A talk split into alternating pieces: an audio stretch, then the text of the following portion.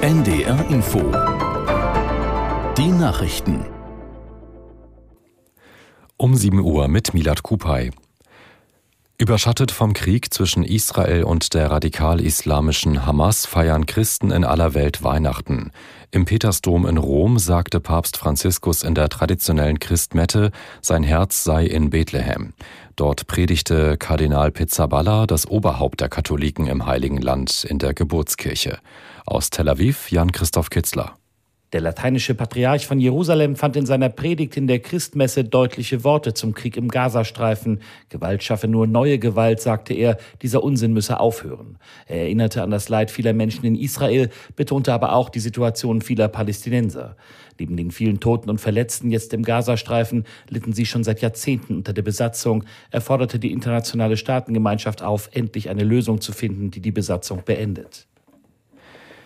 Israels Kriegskabinett will heute offenbar über einen Vorschlag Ägyptens zur Beendigung des Gaza-Krieges beraten. Nach israelischen Medienberichten bestätigte, bestätigten Beamte, dass Ägypten einen neuen Vorschlag für eine Feuerpause und die Freilassung weiterer israelischer Geiseln im Gazastreifen unterbreitet habe. Laut einem saudischen Bericht sieht er eine Beendigung des Krieges in mehreren Stufen vor. Israels Ministerpräsident Netanyahu hatte allerdings zuvor bekräftigt, man werde bis zum vollständigen Sieg über die islamistische Hamas weiterkämpfen. Tausende Migrantinnen und Migranten haben sich im Süden Mexikos zu einer Karawane zusammengeschlossen.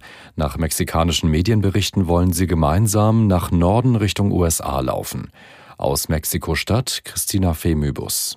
Etwa 5000 Menschen machten sich an Heiligabend nach einem gemeinsamen Gebet auf. Die Zahl von irregulär eingereisten Migrantinnen und Migranten in die USA ist so hoch wie lange nicht. Die Zoll- und Grenzbehörden der Vereinigten Staaten haben nach eigenen Angaben im November über 240.000 Menschen aufgegriffen. Angesichts des anstehenden Wahlkampfs steht US-Präsident Joe Biden unter Druck, die Zahl der illegalen Einwanderung zu verringern.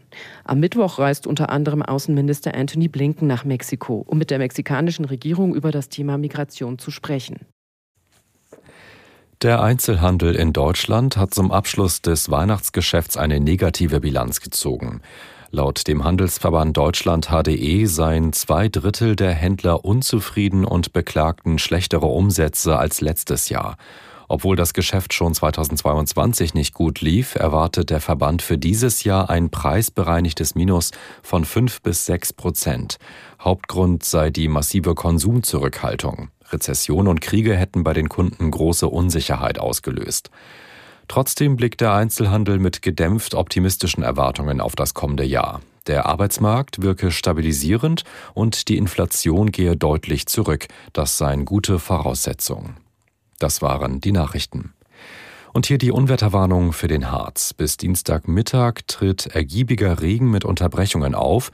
Erwartet werden weiterhin Niederschlagsmengen zwischen 50 und 90 Liter pro Quadratmeter.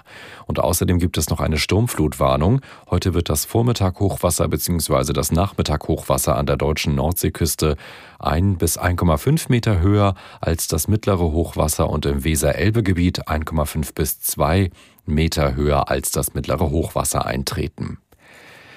Und noch das Wetter für Norddeutschland. Heute Auflockerungen im Nordosten länger trocken, von Südwesten her Regenwolken, Höchstwerte 7 bis 11 Grad. Morgen unbeständiges Schauerwetter mit gelegentlichen Auflockerungen bei maximal 6 bis 10 Grad und windig bis stürmisch. Am Mittwoch aus Südwesten Regen, die Höchstwerte 4 bis 9 Grad. Es ist 7 Uhr 4. NDR Info Podcast jetzt. Vertikal, horizontal. Glaubens- und Gewissensfragen. Engel,